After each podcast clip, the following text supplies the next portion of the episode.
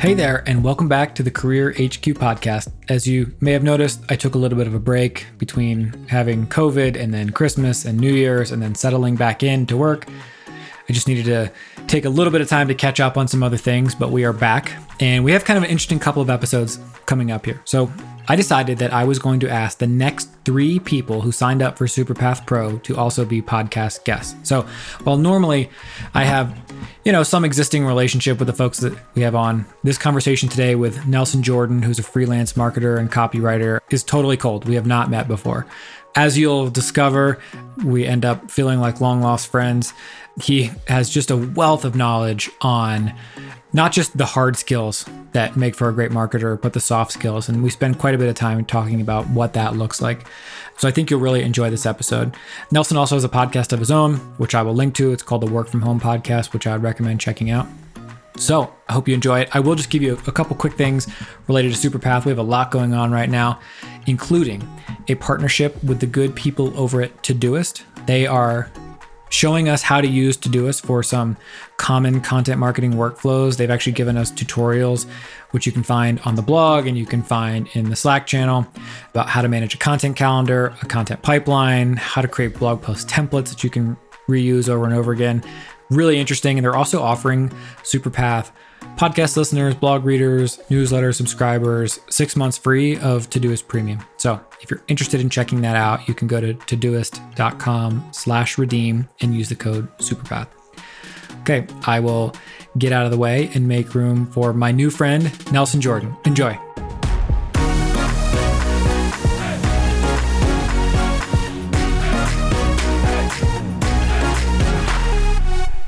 All right, I'm here today with Nelson Jordan, and I'll just give some some quick context here. I had decided that the next three people that signed up for Superpath Pro would be the next three podcast guests, if they were willing to do that. And Nelson, you were one of those folks that signed up. So hopefully you're okay with doing this and being on the podcast.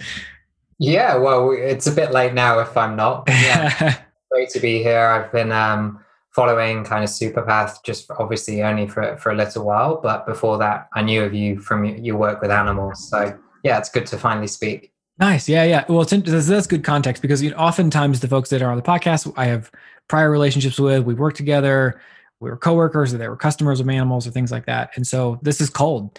Interestingly, when I said that, the next three people that signed up all came from very different backgrounds and do very different types of work, which is kind of, kind of perfect. You work for yourself, and so maybe we can start there. What do you do? Sure. So I'm a freelance content strategist, content creator for the SaaS and e-commerce industries. So I've actually only really kind of called myself that sort of title since mid twenty twenty. So that's really, really interesting. Like I've been kind of all around, you could say, in terms of digital marketing. You know, I kind of got my master's in marketing kind of ten years ago. And, and since then, I've been working in uh, paid social media to start with, for B two B and B two C. And then I moved to P P C and S E O and finally oh, C R O. So I've basically, like, as my friends like to joke, I've just been gathering acronyms. Yeah, uh, right. Over this career. But um, the one thing, like, all of my work had in common is it was always based around content, right? And it was only until kind of mid last year that I was like, it took me that long, I was that slow on the uptake to be like, oh, hang on, the content side, the strategy side is what I really enjoy. Maybe I should do that more.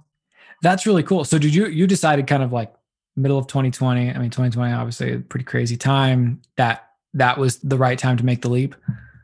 Yeah, so like I've been kind of a freelancer, I guess, for probably coming up to three years now, I think. So yeah, a little while before that, I was working for an agency, and before that, I was working in-house. So I've been kind of around as well. So I know within marketing the pros and cons of each of those as well, which is quite nice. Right. But um, I was working for an agency in Birmingham in the U K.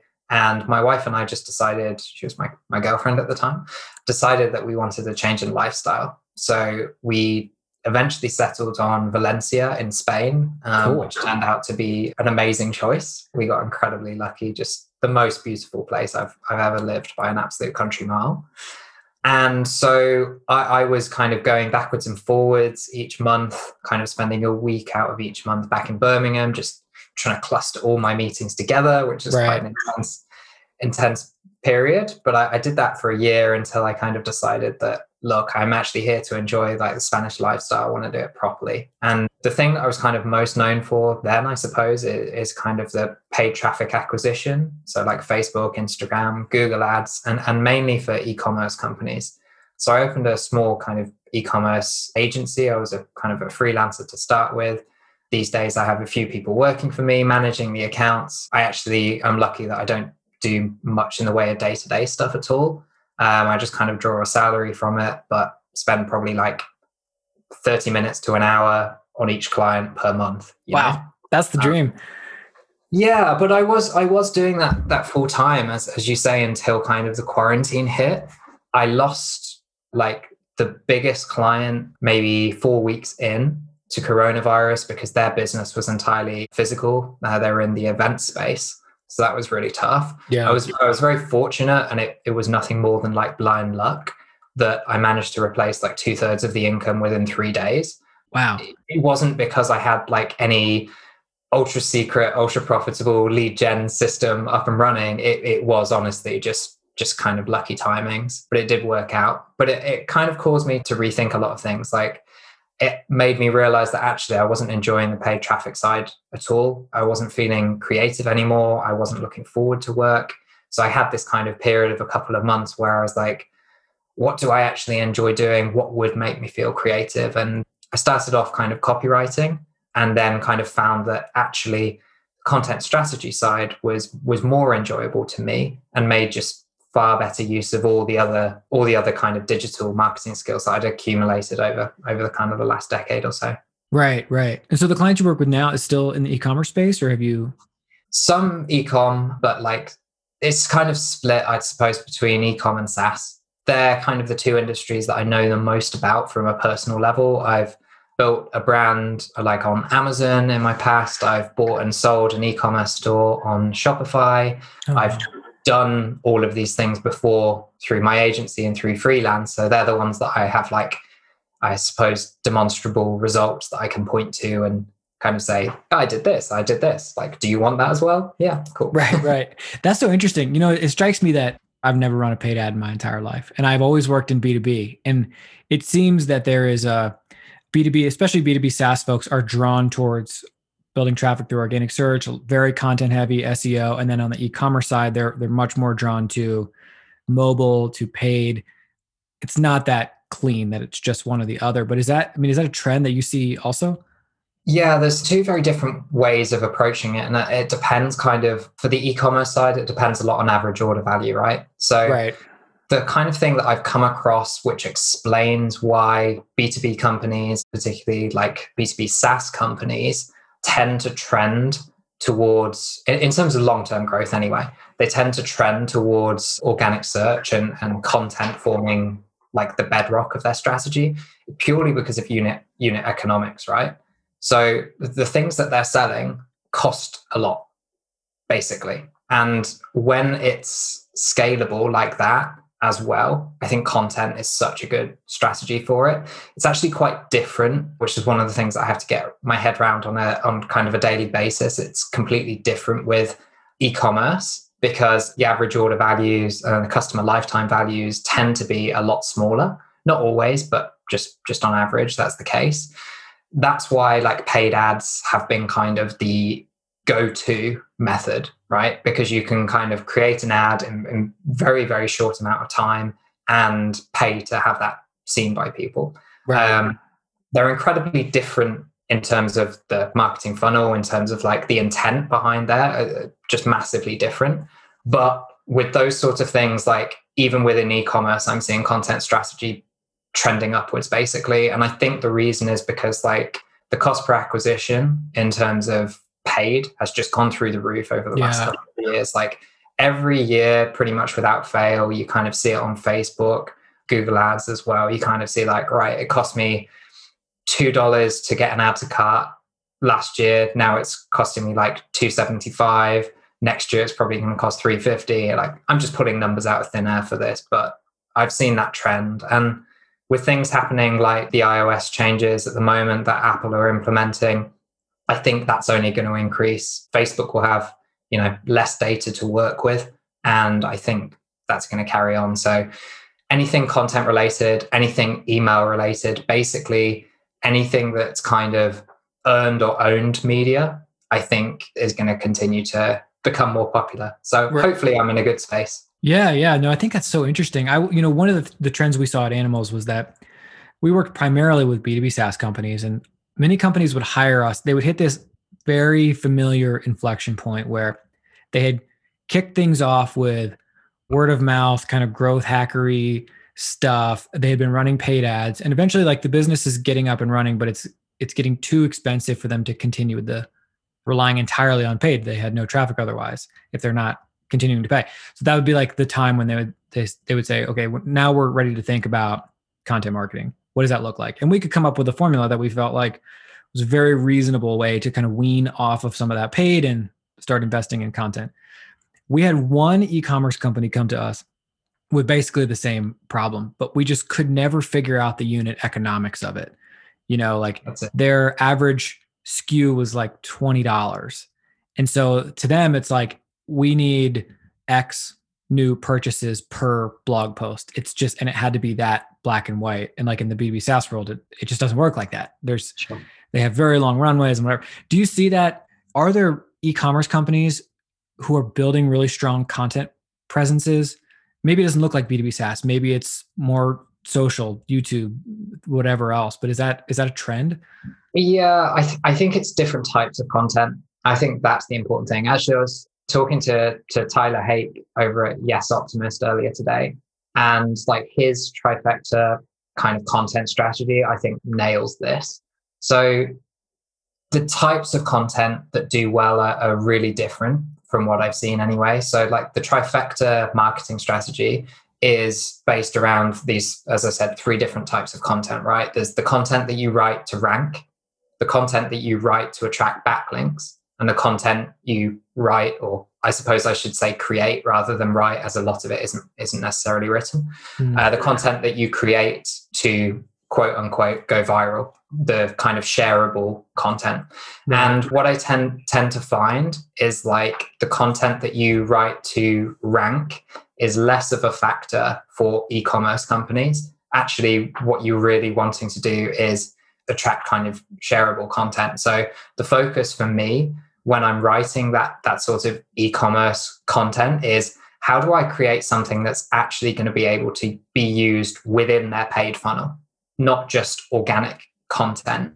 I think there's so much more value there, and they can see, like, if you create a blog post that leads directly into their, their funnel, whether it's kind of like probably tofu or mofu in, in, in terms of like that funnel, they can see that. If they can actually feed that into their cold audiences as a way of like warming them up, then they're way, way happier to do that, because it almost fulfills like a different role. So with the e-com stuff, typically I try and I, I find that the easy wins are making that content part of their paid funnel.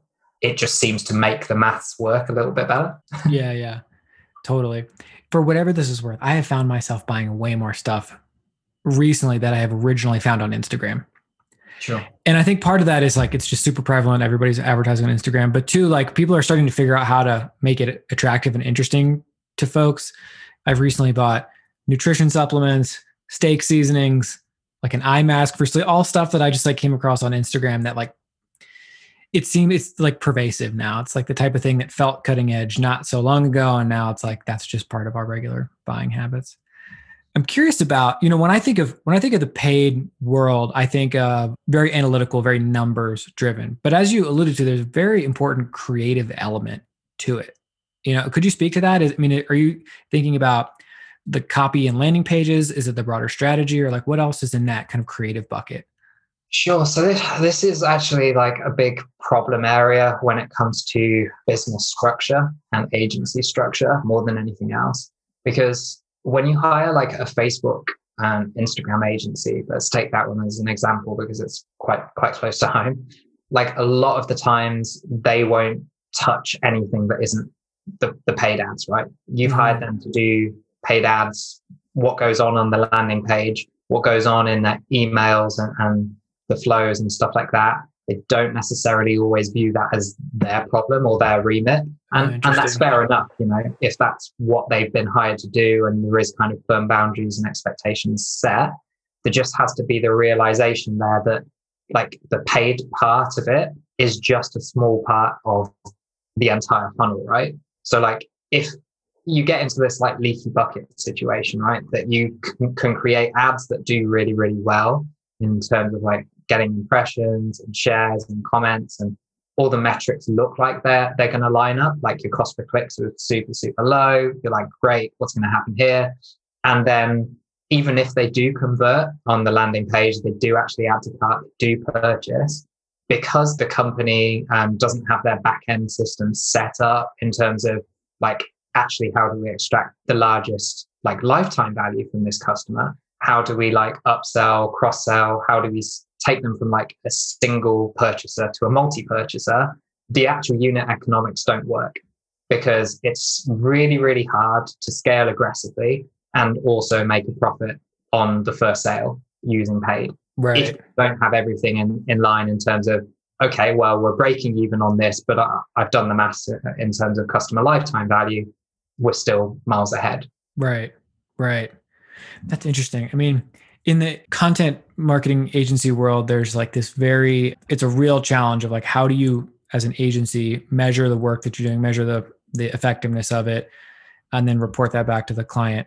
Content is, I found just, it's just inherently difficult to measure. Are there things that you've learned from the paid world and also the copywriting world too? I'm curious about that, that you kind of use to keep track of or to measure the work that you're doing nowadays?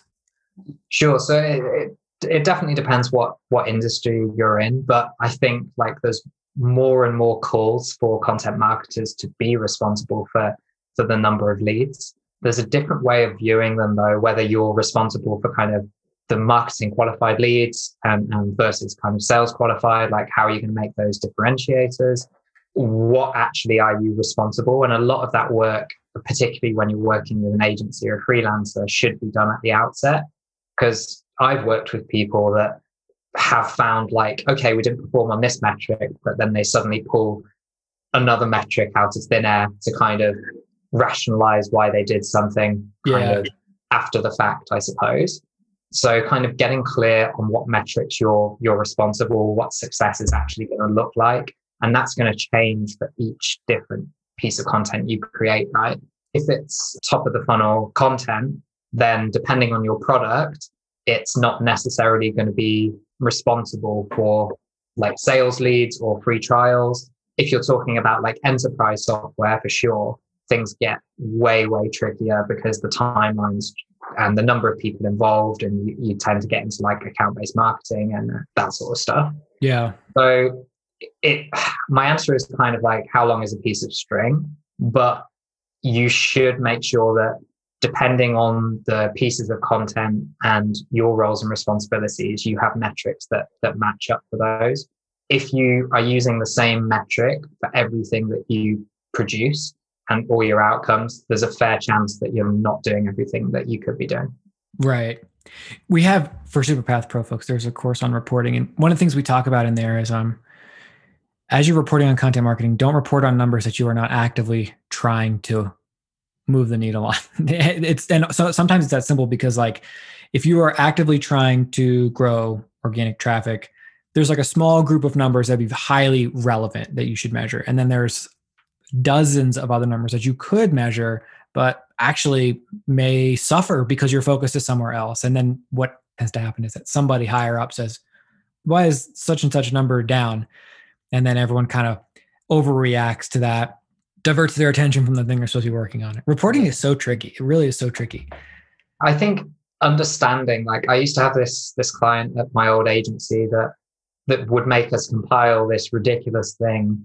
And no matter how much we kind of try to try to rationalize why, every, every month, beginning of the next month, we'd have to create this document. It would take me like a day to do this thing. So that was like a day that they were paying me to work on their account where I actually wasn't doing anything. Mm-hmm. Now, it's totally fine if you use that data for something, right? So like if you actually gain some insights and then change your behavior. But if you're not doing anything, no matter whether those like numbers go up, go down, or stay the same, then there is literally no point doing anything with it. Like right. kind of what a, a good question, I suppose, to ask when you're deciding like what metrics to measure in the first place is to ask yourself the question, what would I do if this number went up? What would I do differently? What would I do differently if this number went down? What would I do differently if this number stayed the same? If you can't answer those questions, chances are you shouldn't be measuring it.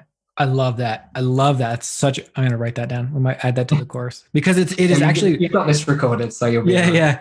Well, it's so, it's so interesting because there are just so many numbers that you could track. And one other thing I found in working with many, many different content teams is that the content strategy is not always documented. In fact, it is rarely documented.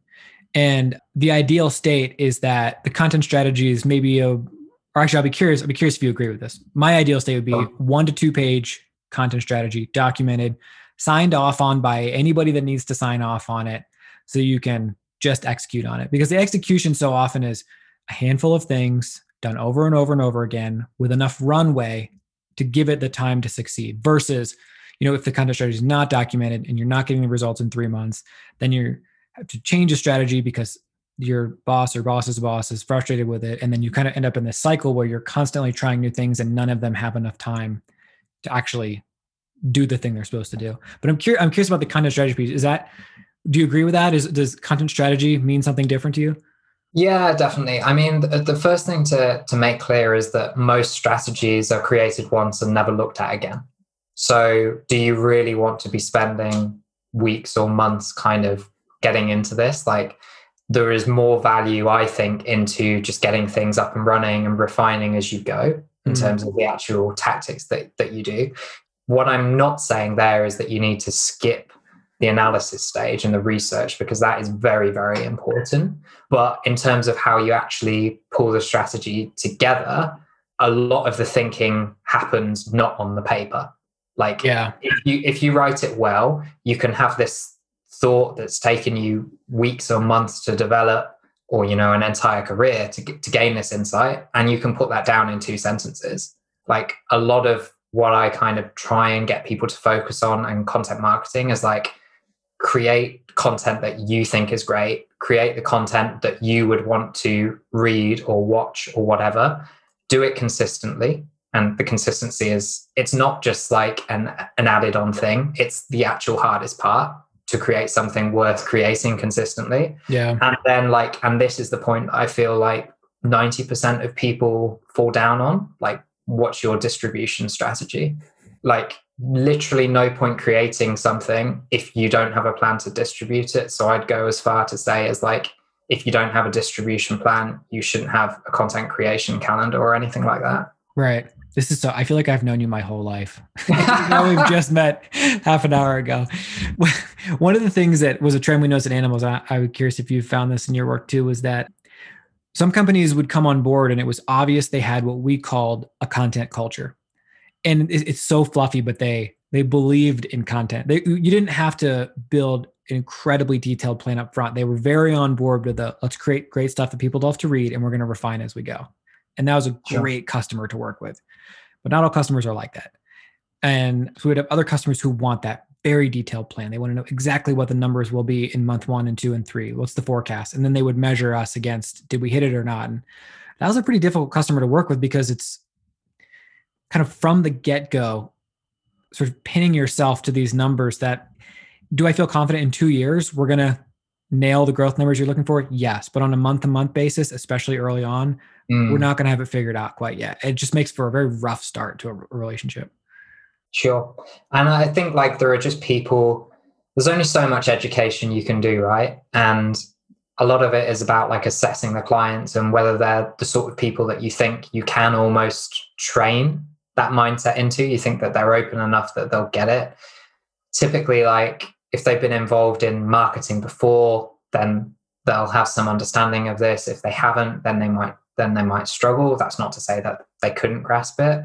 But yeah, I've had the same thing. Like the, the amount of times that I've had conversations, you know, mainly when I was working kind of in, in S E O, but content strategy was, was a large part of that, were things like, more qualitative questions I felt were were a good way. Like, so the question I used to ask a lot was like, how would you feel if you couldn't see any progress in X amount of months? Mm. You know, how would you feel if you didn't, if we, you couldn't see this, this progress in six months, nine months, you know, but you could see the output, for example. And to like actually go through this exercise with them, even though it feels a bit childish and a bit patronizing if, if you handle it the wrong way.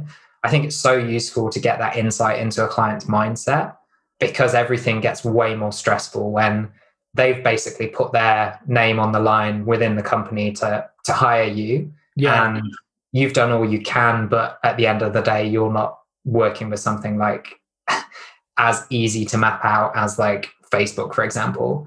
You know that, okay, even with the C P As increasing, you're going to be able to deliver this, right? Yeah. You, you get so much closer to those, to those metrics. But in terms of like the actual processes, that they're things that you should be able to map out in terms of output. So in terms of like number of articles and stuff like that, those become like more tangible. Um, some people will prefer that from the client side, because they can go like, well, I told my boss that we'd create X amount of pieces of content, and we have, so he's happy. It's just like that stakeholder management piece that's somewhat intangible and probably just comes about with experience, being able to see like the warning signs, right? There's no real ways of skipping that other than just working with some absolute horror clients. Right. Basically.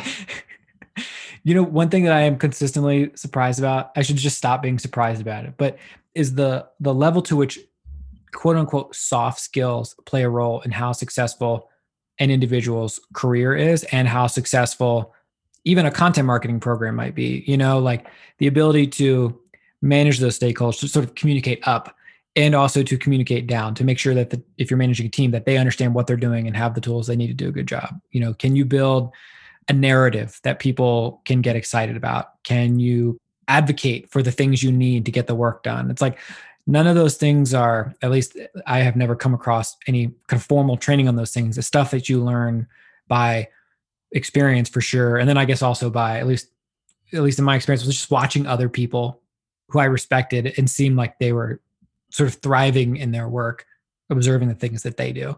And it ended up sort of watching people with, uh, you know, some technical skills, but really like they understand the, the people part of it really well. Yeah.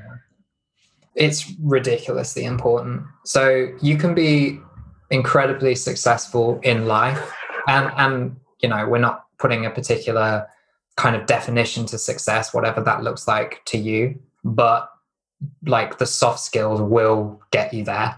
So like there are better, way, way better individual, like marketers in individual disciplines than, like, for sure.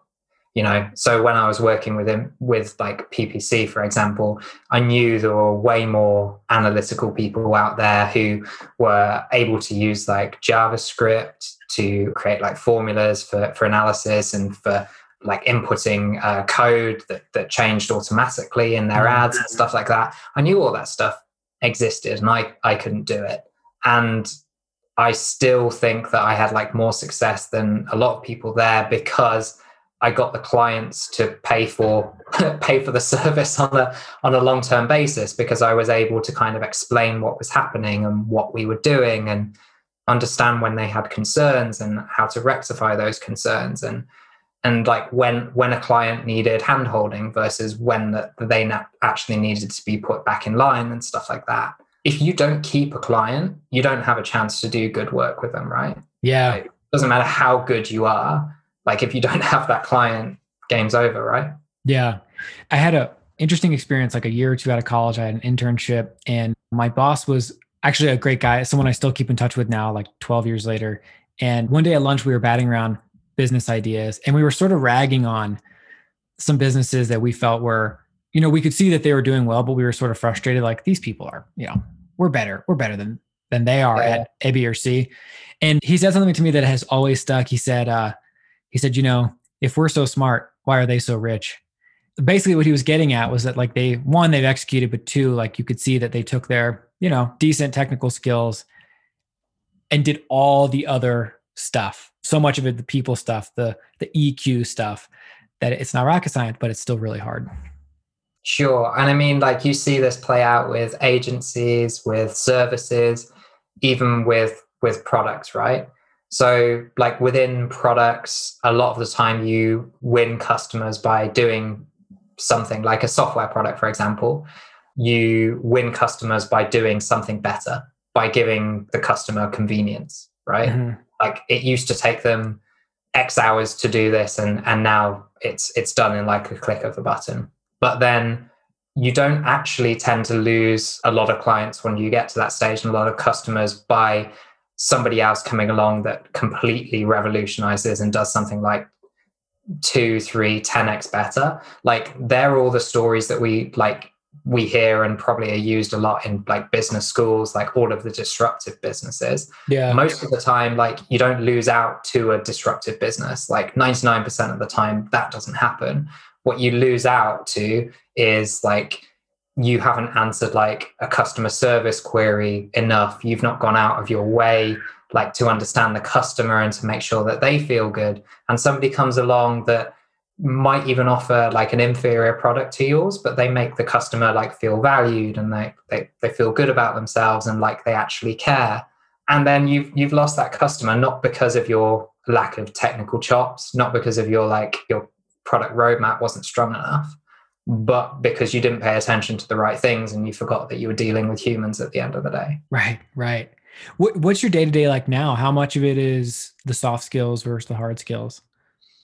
So at the moment, I'd say actually a fair amount of it is the hard skills. So it very much depends on like how many projects you work on at any given time, right? But I tend to prefer larger projects because I, I find that I spend less of my time then on like things like onboarding and making sure the client kind of understands. And I feel like the project work is very like, okay, the client expects to see something in a very, very short period of time. So I prefer kind of retained work. Most of the time, it just suits my lifestyle a lot better. Yeah. So actually with that sort of stuff, once you kind of get the client on board with like deadlines and stuff like that, and how you contact each other and, and when that should happen, actually, I find that I get to spend more of the time doing the work and kind of improving my own processes and following guys like yourself over at Superpath, kind of trying to improve my skill set, which is good. But I do really, really enjoy the the softer part of it, the client interactions, the talking to people. As you probably probably guessed from this, I've I've not shut up for the past forty minutes. Or that, so. No, it's great. Really, I, I mean it when I say I feel like we've known each other for a long time. It just sounds like some similar experiences, some similar perspectives on things. So it's really good to to connect, and I'm glad the record button is on too. Um, you too. Where can people find you? I mean, I noticed you have, I mean, you have a personal website and social media and all that. I noticed you have a podcast too. Like, can you tell us a little bit about that? Sure. So um, for like the, the SaaS and e-com content strategy and copywriting is nelson dash jordan dot com, or for the Americans, nelson dash jordan dot com. Yeah, the Working From Home podcast is, is something that I started last year, probably three or four months ago. Uh, podcast had been in my brain for a long time, but I just wasn't sure kind of what I actually wanted to address. The one thing that I did know is just that at the time, I just wouldn't have been comfortable creating like yet another marketing podcast. I was doing it in my day-to-day job. I didn't necessarily want to be doing more of it. Sure. So I decided to to kind of talk about under this umbrella of working from home, right? So each week I have the pleasure of interviewing entrepreneurs, online business owners, freelancers like myself, remote workers, non-traditional workers, kind of anybody that doesn't fit into that kind of old paradigm of nine to five office work, either because they've chosen it or because they've been forced into it. My very first guest was was my old friend, Rob Jones, who's a P R director. And he'd always thought that he'd wanted to work from home. And actually, it was one of the reasons that he'd, he'd left his old place where we used to work together. And then, you know, he, he got this new role, and then COVID hit, and then he was, you know, forced to work from home, and actually found that his perfect thing would have been routine, I suppose, would have been kind of a few days at home and then a few days in the office. What he actually wanted was just a bit more flexibility. He didn't necessarily want all of this. So Right. Each week I interview very, very diverse people doing different things, but the one thing in common is that they all work from home, whether that home is you know, an office like myself or somebody's like uh, Lavinia, uh, Lavinia's case and Lydia Lee's case. They both work in, in Bali, you know, so it's slightly That's sunny cool. there, whereas it's snowy and kind of miserable here, but there you go. Yeah, yes, yeah. That's the Working From Home podcast that's available on all the podcast players. So Apple, Google, Spotify, wherever you want to find it, really. Cool. I'll make sure we link to that.